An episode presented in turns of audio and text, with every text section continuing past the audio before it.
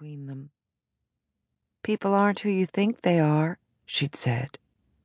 He had agreed. She'd read his mind.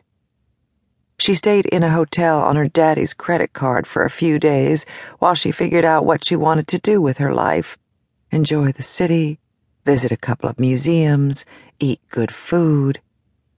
He couldn't lose, not after five perfect murders. The trunk was silent, but he still didn't relax. Three cars remained in front of his. They each slowed to a roll, were waved through, and then disappeared onto the bridge. He rolled, slowed, and one of the cops waved him through. He pressed the gas pedal. A piercing scream came from the trunk. He froze. He wanted to press the gas to the floor, find a hole to drive through, keep going until he drove off the bridge, ending his life and the life of the girl in the trunk. Maybe they hadn't heard her. He glanced at the two cops.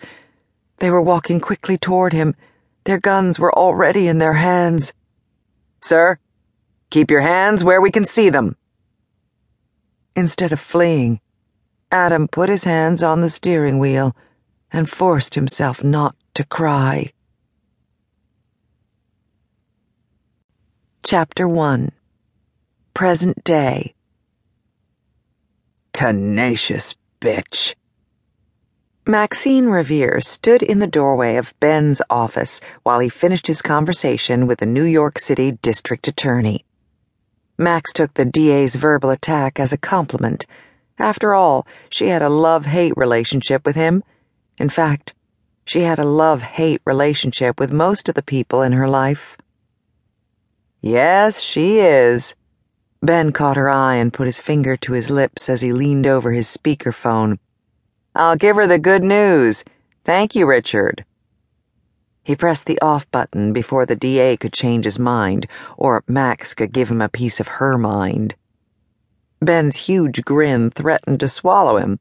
He jumped out of his chair and squeezed her arm as he grabbed his blazer off the coat rack. I don't know what you said to him, Max, but it worked. It was as much you as me, she told her producer. She'd played hardball with Richard, and Ben played Mr. Nice Guy. Between them, they got exactly what she wanted an interview with Adam Bachman, the 27 year old bartender on trial for five murders. You'll have 20 minutes, he said as they walked to the elevator. The maximum exposure offices occupied half of the 18th floor of a 7th Avenue skyscraper south of Times Square. Make them count. She didn't respond to his comment, too energized about this interview to be irritated over Ben's habitual lecture. She'd been maneuvering for time with Bachman ever since she figured out that the missing persons case she'd been investigating since last summer followed the same pattern as Bachman's killing spree. Max was covering the trial for the station's news programming. She'd been NET's on site reporter for several high profile trials. NET wasn't CNN or Fox, but it was making a name for itself. It had exclusively been an internet news show until three years ago, one year before Max joined the team. Now, while 75% of its schedule related directly to up to the minute news, it featured several original daily, weekly, and monthly programs, including Max's true crime show, Maximum Exposure, which Ben produced.